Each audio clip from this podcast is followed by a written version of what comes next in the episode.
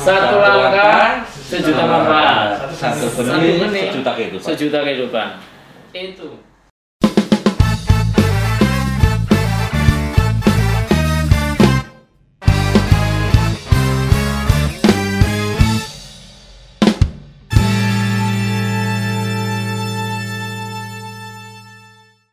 Assalamualaikum warahmatullahi wabarakatuh.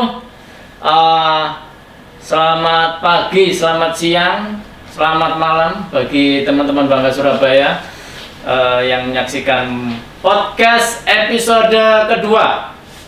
Ya, kemarin kita uh, berbincang dengan uh, rekan kita Pak Yebes terkait hidroponik. Uh, kali ini kami kedatangan tamu spesial juga tidak jauh-jauh dari pembahasan kita kemarin terkait eh, bagaimana upaya eh, kita sebagai warga kota Surabaya untuk bisa eh, apa ya eh, melakukan program sebuah program ketahanan pangan ya. Jadi pemerintah kota Surabaya ini ada berbagai macam program nah, terutama ini di masa pandemi ya.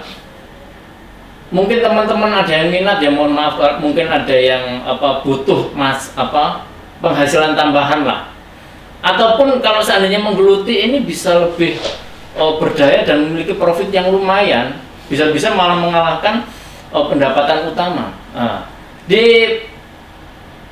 ketahanan pangan program ketahanan pangan kedua ya yang nanti akan kita bahas lebih uh, detail di podcast Bangga Surabaya kali ini. Narasumber kita ini uh, sangat istimewa.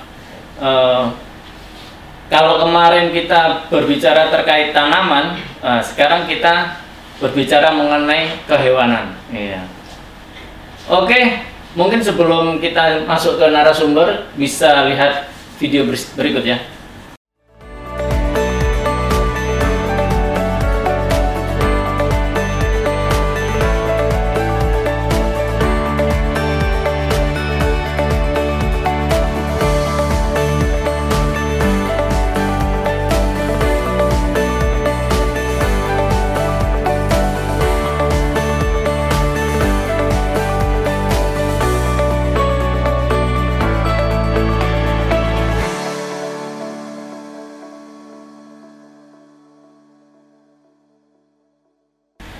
Itu tadi video yang sudah teman-teman saksikan.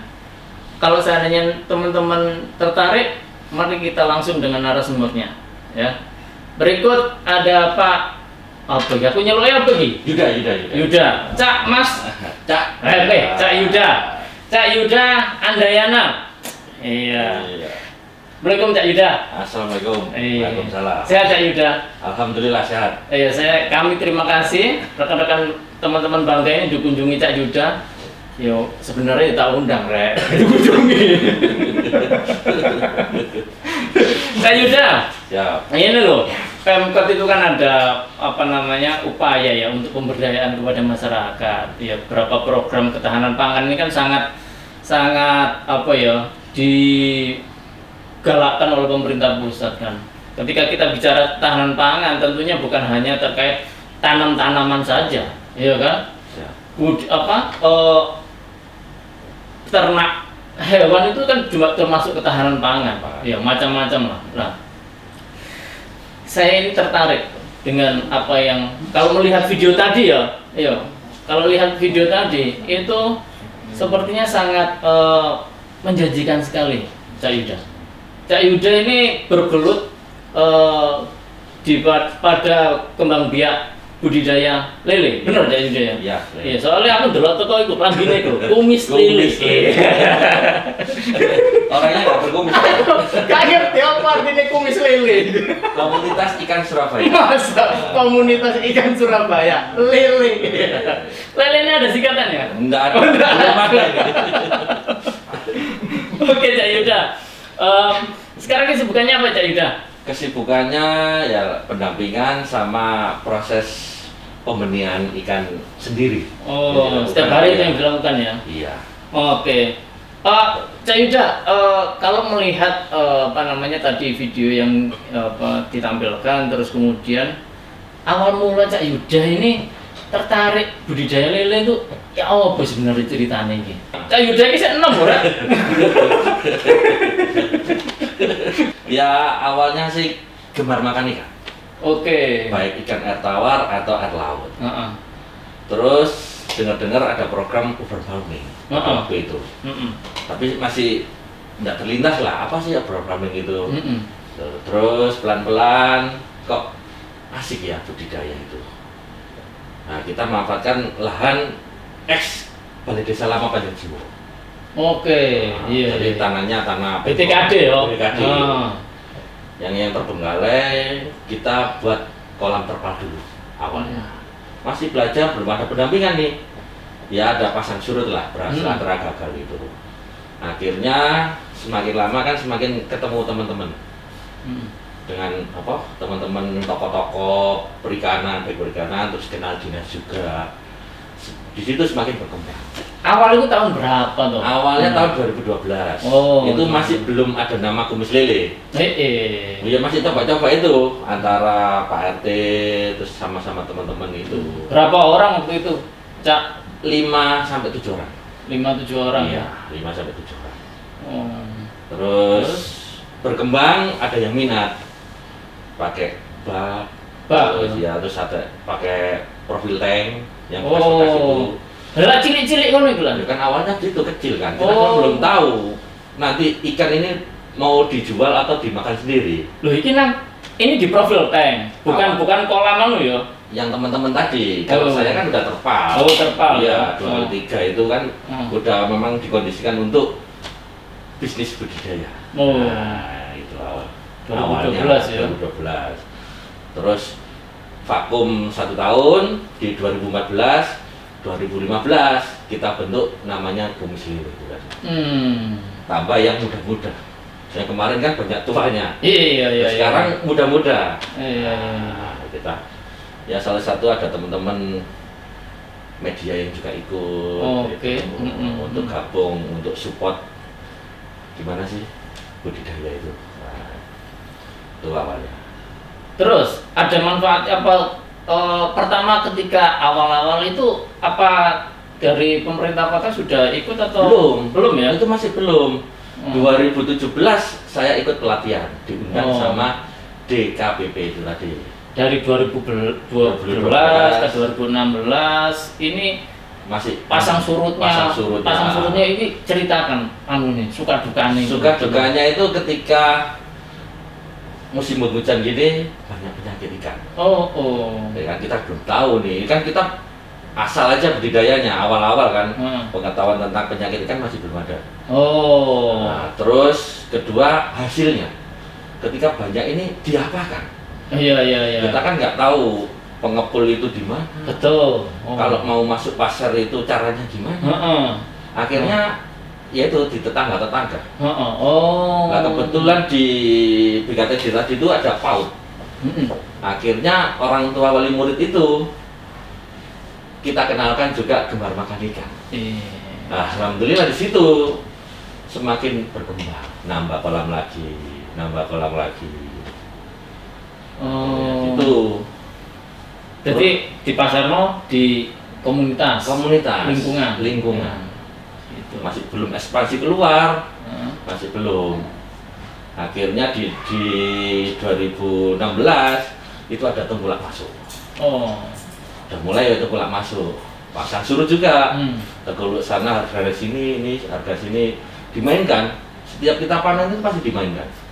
Sama tengkulak itu iya. Lu nakal berarti. Iya akhirnya antara seman dan itu. belum untuk pengalaman iya ya. belum antara seman. Terus akhirnya saya belajar di Boster Hmm.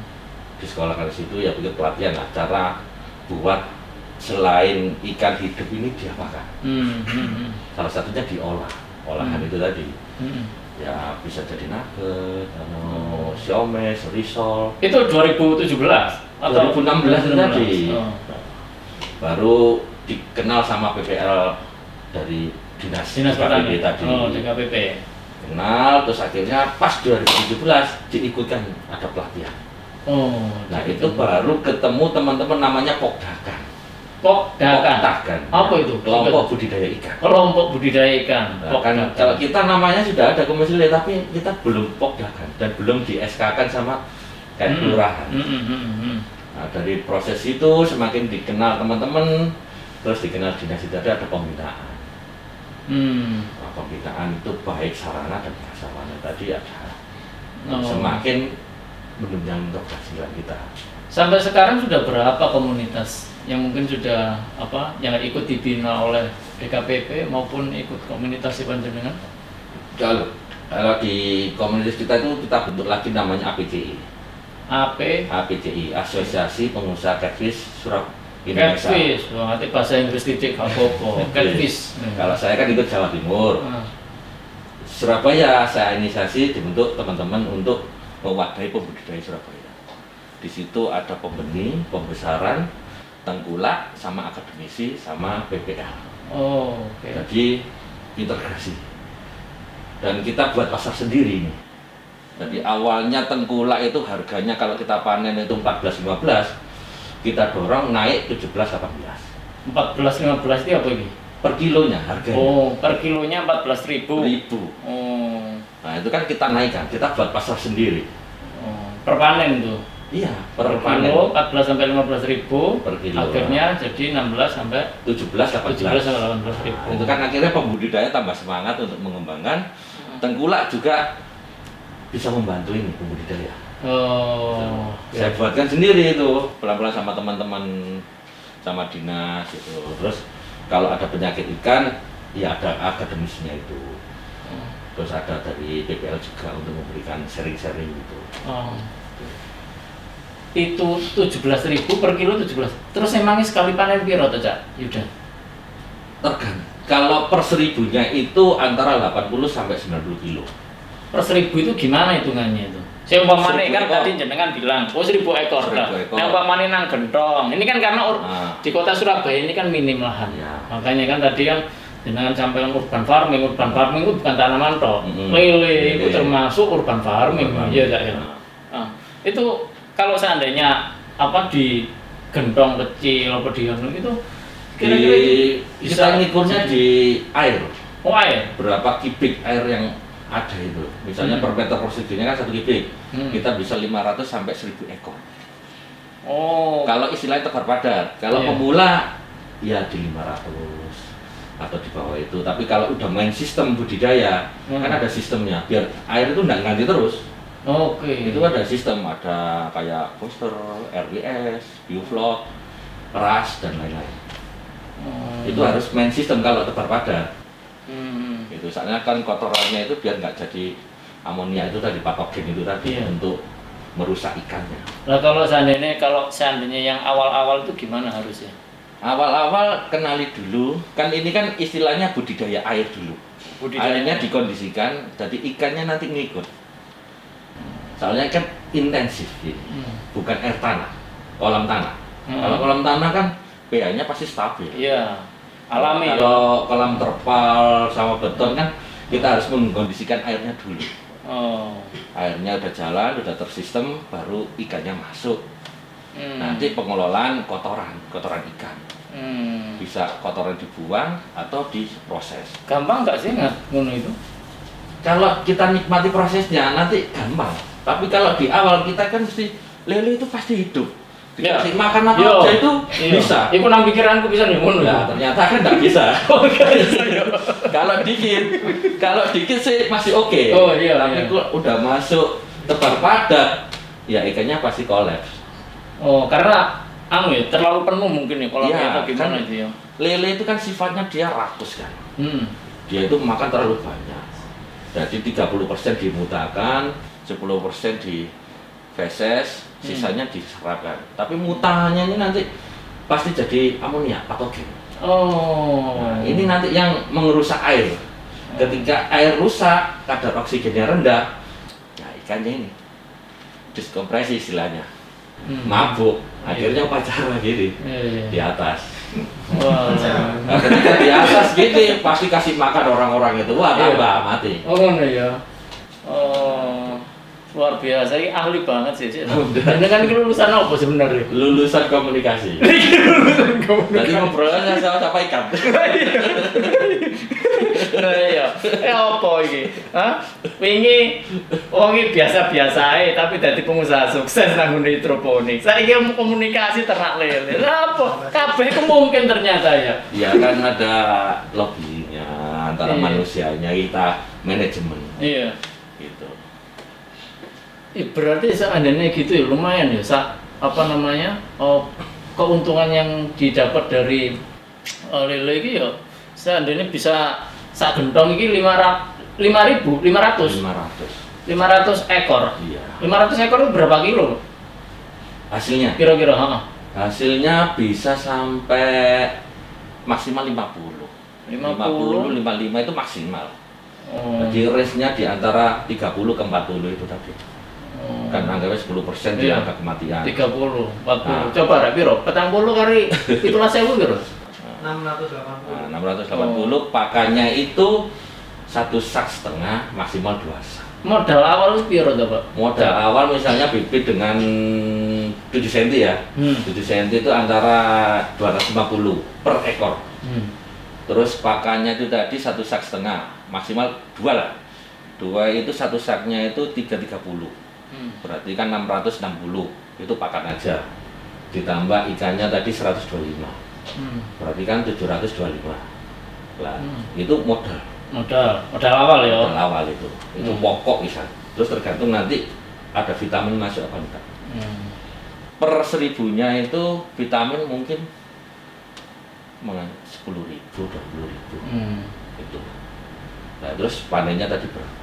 Iya, panen ini tergantung panen ya, tergantung tempatnya juga ya. Nah kemarin kan kita Itu punya- kalau beli bibit, beli bibit. pertanian kak, kayak bibit toh, wih pertanian, kasih bibit berapa? Itu sama indukan. Eh bibit indukan, Iya. ya apa cara jaluk Permohonan kayak surat. Oh, pakai surat. Iya. Oh.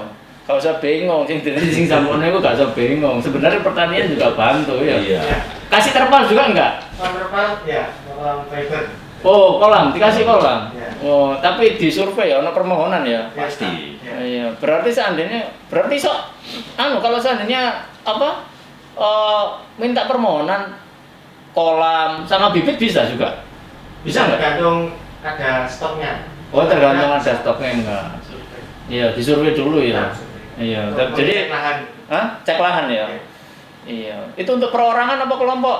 kelompok bisa RW bisa Oh bisa ya. lingkungan. Oh setelah itu bisa dikembangkan ya Cak Yuda. ya? Iya. Nah, pasti. Eh, jadi teman-teman itu tadi infonya, nggak usah bingung yang disampaikan Cak Yuda. Wah, terus ya apa ini ini aku modalnya kayak gini lah. Itu tadi barusan saya tanya ada orang pertanian langsung bisa. Kalau belum bisa mandiri ya kan main kelompok dulu ya Cak Iya. Yuda ya. Hah? Bareng-bareng disokong bareng, tapi kan modalnya bisa kayak pertanian. Iya. Insya Allah, ya tergantung terus. Nah, Eh, tadi itu ya kita balik lagi lah. Tantangan karo kendala yang ibaratnya apa? Yang apa ya? Sangat berat lah ketika kan lama 2012 sampai 2007 eh sekarang 2021 2020 itu itu jenengan itu kalau sekali panen berapa sih kalau Cak Yuda Dewi? Kalau kumus lele sekarang itu fokusnya di pembenihan. Oh pembenihan. Iya, soalnya Oh jenengan jualan benih ya? Iya, kemarin kan kita evaluasi terus kan Kumus Lele itu mengevaluasi teman-teman Pokdakan seseluruh Surabaya. Mm-mm. Yang kita tahu sih, kendala di budidaya itu utama itu di benih, kualitas benihnya. Hmm. Makanya kita di 2017 sama Pokdakan Biovlog 1 Surabaya itu membentuk, membuat bibit sendiri, bibit asli Hmm. Surabaya. Jenis apa itu lilin? Jenis, kalau dulu jenis tuna maya campur-campur. Nah, istilahnya. Nah, itu. Ini Akhirnya kita dikasih pelatihan sama dinas bahwa untuk menentukan bibit yang bagus itu harus ada indukan yang punya sertifikat asal induk. Lu indukan bisa sertifikat. Ada, iya, ada GPS-nya, green stock-nya itu ada. Ada GPS-nya? Ada. Dipasangkan di GPS. Lah, itu istilahnya sanganya. Oh, lele di GPS. ya. kita alhamdulillah difasilitasi dinas itu indukan mutiara. Jadi mutiara itu dari Sukamandi, terus balik di Balai Pemulihan di Langgung Mojokerto. Oh. Nah kita dapatnya dari sana. Oh, dikasih tuh. Dikasih sama dinas DKPP. Eh, eh nah, eh, sinter kelas Iya. Terus saya bagi ke teman-teman yang pengen fokus di pembenihan. Nah, alhamdulillah semakin ke sini stok kita itu pasti habis Benihnya. benihnya. Oh. Nah, alhamdulillah. Apalagi ya non sewu dengan adanya pandemi ini kita kebanjiran order juga. Kan PIH tutup. Iya, iya, Kalau iya. sore kan tutup. Iya, iya, iya. Terus makanya larinya ke kita. gitu. Oh. Nah, alhamdulillah di binaan dinas DKPP ini ada empat orang Hmm. yang dibina. Gitu. Nah, itu untuk salah satu meningkatkan hasil budidaya kita, menentukan itu tadi. Kan airnya air sudah Surabaya, tadi tingkat kematiannya rendah. Terus bibit istilah bibit sebarnya itu berkualitas. Hmm. Itu salah satu menentukan keberhasilan. Hmm. Tuh. Jadi jualan benih, benih Iya, lele. sekarang Ini kan fokusnya- ke situ ya. Ya, sudah benih. Dari sebagian dijual, sebagian kita besarkan sendiri. Untuk tahu pada siklus ini perkembangannya kayak apa kita harus monitoring juga. Hmm. Kalau kita berhasil di sana nggak berhasil, kita pendampingan sana. Kenapa? Hmm. Kita urai dulu apa permasalahan-permasalahan. Oh. Gitu. Makanya saya bentuk tadi APCI itu tadi. Iya, iya. iya. Kalau APCI itu sifatnya lebih banyak pendamping. Nah, terus kalau jualan benih berapa benih yang dijual? Banyak. Banyak ya. Oh, teman-teman Satu benih berapa? Saya kok nembak kalau benih 7 cm tadi 250 rupiah ya. rupiah. Hmm, 7 cm. 7 senti. 250 rupiah. Itu kalau kita benihkan itu satu bulan setengah maksimal dua bulan dari dia nelor. Oh, Gitu. dua bulan. Dua bulan maksimal. Maksimal dua bulan Ya, dijual. Jadi kalau siklus pembenihan itu lebih pendek, hasilnya lebih tinggi, cuma resikonya tinggi. Hmm. Kalau pembesaran banyak biaya yang dikeluarkan.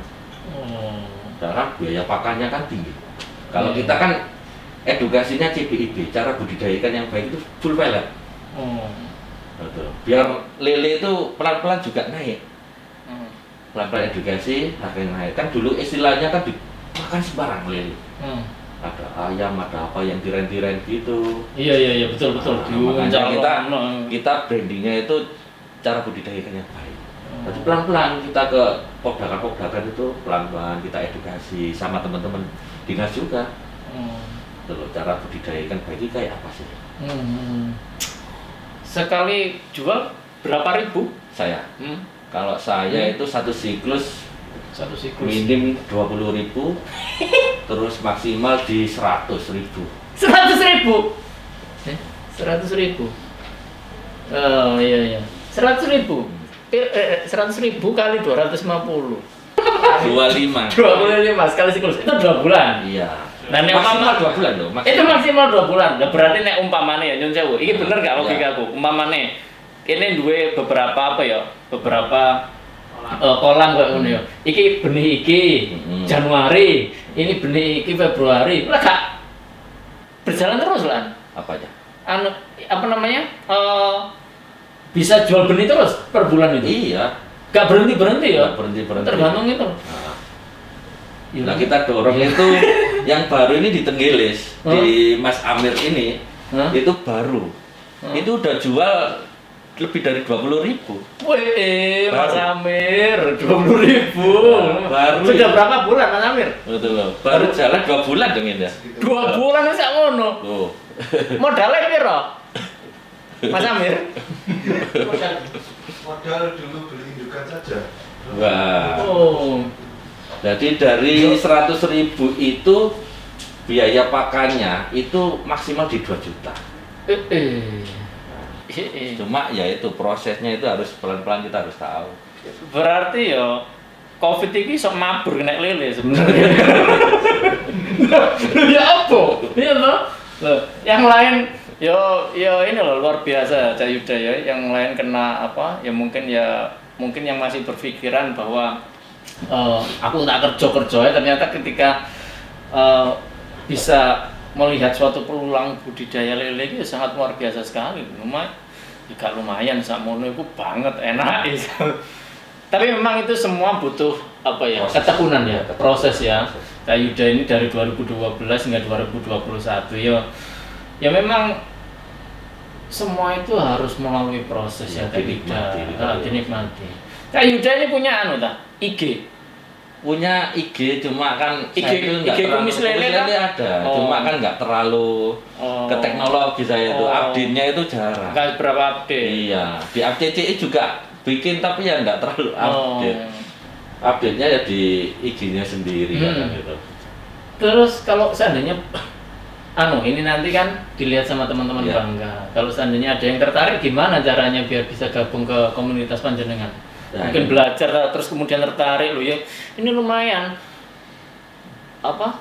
Bisa meningkatkan perekonomian teman-teman yang lain. ya langsung aja di Panjang Jiwon kan nomor 10 langsung biasa teman-teman banyak Eh, melihat eh, sampai saat ini ya apa terutama di 2020 pengalaman Hmm. 2020 kemarin covid itu terus ini men- ke 2021 prospek untuk budidaya lele sebenarnya seperti apa yang sekiranya Kak Yuda rasakan Nah, kemarin kan dengan adanya pandemi ini kan anu merosot ya penghasilan teman-teman ini kan.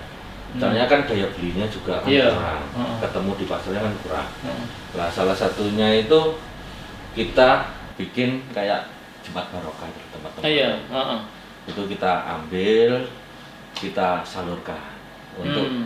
Ini ini aja diambil, ini aja ikannya pasti bagus. Oh. Nah, kan kemarin-kemarin kan langsung ke pasar, tapi Heeh. pasarnya kan kemarin karena COVID itu Iya. kan agak kurang. Heeh. Terus di masyarakat sendiri kita buat program budidaya Hmm. budidaya ikan tanaman dalam ember. Hmm. Jadi di masyarakat Oh, kita kasih ya? bibit, Hmm. dapat ember gratis. Iya, iya. Kita ada gerakan nasional budidaya ikan lele, Gernas. Iya. Nah itu kita kasih ember, bibit tanaman, sama ikan lele. Nah itu nanti masyarakat dia apa dimakan sendiri. Hmm. tapi bibitnya kan tetap dia beli. Iya. Nah, itu salah satu prospek terus dia mengembangkan sendiri. Oh. Tapi masih berjalan ya. Masih. Berarti Masih. apa oh, nggak nggak anjlok-anjlok seru lah ya Enggak, enggak terlalu. Hmm. Terus di warganya sendiri juga lebih dekat belinya gitu Oh, itu tadi yang jenang sampaikan Iya. kalau apa dari apa komunitas-komunitas Iya, yang awal komunitas, 2012 iya. berarti ini produk karum baru 2012 Iya. ya tapi ya nggak bisa di apa ya ibaratnya ya memang ini kondisinya sak dunia Iya, seperti sak ini dunia. kalau ya ya tapi ya yang menarik itu tadi ya anu lah iso nambahin lah kita kerja cuma satu kaki cuma Terus. budidaya gini keluarga ini diberdayakan ya lumayan sama itu Alhamdulillah bulan ini kita bisa masuk program PKH oh di Kecamatan Tenggilis. Karena saya Hmm. dorong untuk gemar makan ikan. Hmm. Salah satunya alhamdulillah order satu ton. Nah itu hasil dari teman-teman. Oh, saya ambil bulan eh tanggal besok tanggal 15 16 18 19 di kecamatan Dwi satu ton. satu tahun Nah, ada itu. Loh, ada mau minta berapa ton ada itu datanya itu 1400 sekian pembudidaya Di Surabaya. Surabaya Di Surabaya itu. Surabaya mas Bagus ya Yo akeh yo.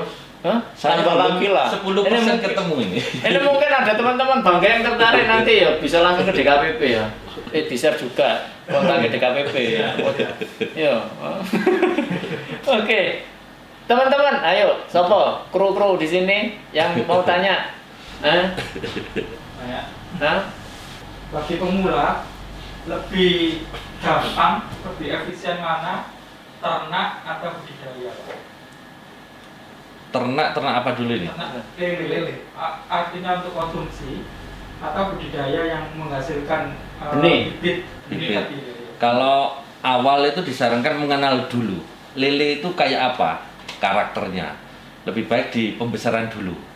Nah nanti kalau udah tahu karakternya lele, kan lele itu kan nocturna, terus di di kita budidayakan di kolam intensif itu kayak apa karakternya.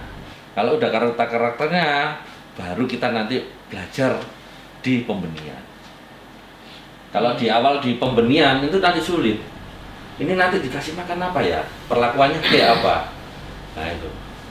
dan pembenih ini komunitasnya sedikit Oh, pembenih masih sedikit. Iya. Tapi peluang masih banyak ya. peluangnya saya banyak Oh, iya. saya punya teman itu di mentor saya juga di daerah ini cek. Pak Ansori cek.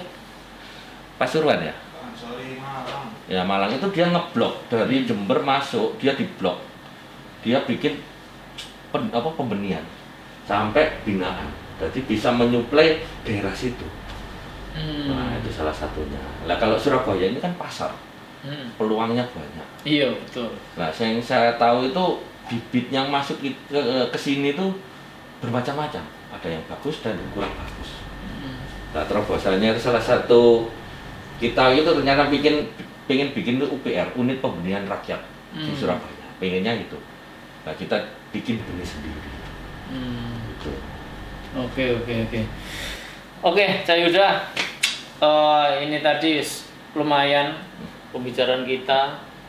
Ya, tapi kalau dodo di sini terlalu panjang di sini, Nah. ya itu teman-teman ya bosan. Ya biar nanti Cak Siap. mungkin kalau seandainya mohon maaf kalau seandainya nanti ada yang hubungi tiba-tiba sopo iki? Oh Wah. berarti baru nonton Bangga Surabaya. Ya. Cak Yuda. Harapan Cak Yuda eh, untuk budidaya yang di Surabaya ini seperti apa? Ya kan? Monggo Cak Yuda. Pengen saya itu di Surabaya itu punya apa ya istilahnya cold storage sendiri. Untuk penampungan hasil ikan budidaya teman-teman. Hmm. pengennya gitu kita bisa masuk di industri Hmm. terus masuk ke ekspor juga. Hmm. nah, gitu. Soalnya di APCI itu kita rencananya itu yang kemarin itu catfish itu patin ya kita bisa masuk ke jemaah haji jadi di file soalnya ekspor itu kalau permintaan ekspor di anu, khusus lele itu tinggi lele di ekspor iya Oh, jenengan juga dapat orderan ekspor kan kualitasnya harus dijaga dulu oh. kalau teman-teman yang Jalapati di Pasuruan itu kualitasnya udah ekspor Hmm. nah pengen saya itu Surabaya itu bisa kayak gitu bisa juga ya Ya, cuma ya per- perlu koordinasi yang terintegrasi itu tadi. Hmm. Baik dinas, baik pelaku, baik mana itu untuk mengedukasi terus cara budidaya ikan yang baik itu kayak apa sih? cara budidaya ikan Iya, yang baik. intinya di situ dulu.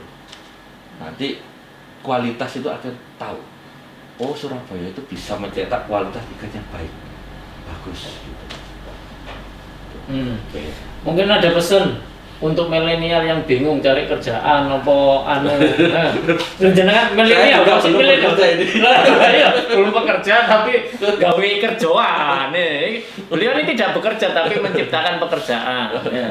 Monggo. Karena Ya. teman-teman bangga ini banyak yang milenialnya juga. Ya. Paling enggak jangan takut menjadi pelaku pembudidaya. Hmm. Nah, istilahnya apa cek? Satu benih, Satu langkah. satu langkah, langkah. sejuta manfaat, Satu benih sudah kehidupan. satu benih sejuta kehidupan. Masya Allah. Itu tagline kita. satu Satu langkah, langkah, sejuta manfaat. sejuta manfaat, Satu benih, satu benih, sejuta harapan. sejuta harapan. Nah, satu itu kehidupan. Luar biasa. Iya. Oke. Lumayan rek dapat kuat. dapat kuat. Jadi memang itu tadi perbincangan kita dengan Cak Yuda. Yuda Andayana sangat menarik ya terkait eh, program ketahanan pangan eh, di pemerintah Kota Surabaya. Mungkin bagi teman-teman yang nah, menyaksikan eh, podcast Bangga Surabaya ini dan tertarik Eh, nanti silahkan bisa dilihat di caption maupun eh, di beberapa menit yang lalu ya diulangi lagi kalau seandainya nggak belum tercatat silahkan nanti bisa hubungi Cak Yuda maupun juga menghubungi dari teman-teman eh, DKPP ya jadi itu eh, perjumpaan kita pada podcast bangga kali ini. Ya semoga bermanfaat. Dan teman-teman ingat quote dari Cak Yuda tadi satu langkah sejuta manfaat. Satu benih, benih, sejuta kehidupan. sejuta kehidupan. Itu. Jadi mari kita bermanfaat bagi semua orang terutama mungkin dari kecil ini dengan ternak lele dari rumah ya memanfaatkan tidak perlu lahan yang besar. besar-besar. Urban farming dengan beberapa apa gini namanya gentong atau Iya, terpal. kantongnya dimanfaatkan lah apa yang ada. dimanfaatkan apa? Bisa. Itu bisa bermanfaat untuk keluarga kita juga. Kalau seandainya kita juga bisa tekun bisa sabar seperti Cak Yuda kita juga bisa bermanfaat untuk semuanya. Ekspor Iya. kirim ke mana atau bermanfaat untuk semuanya. Mereka kenyang kita juga kenyang. Ya lumayan ya. Kan itu ya kan? Oke terima kasih. Em, cukup itu dulu. Nanti kita ketemu di podcast Bangga selanjutnya. Wassalamualaikum warahmatullahi wabarakatuh. Terima kasih, Janjian.